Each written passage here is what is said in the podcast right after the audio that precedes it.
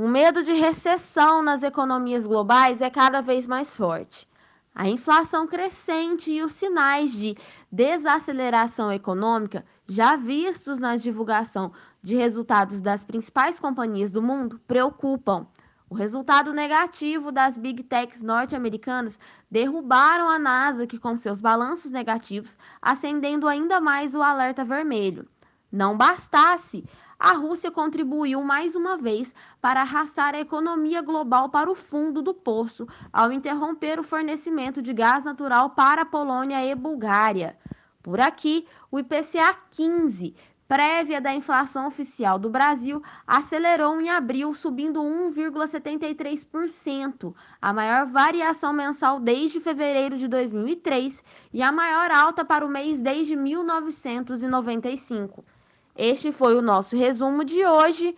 Te desejamos um bom almoço e até amanhã.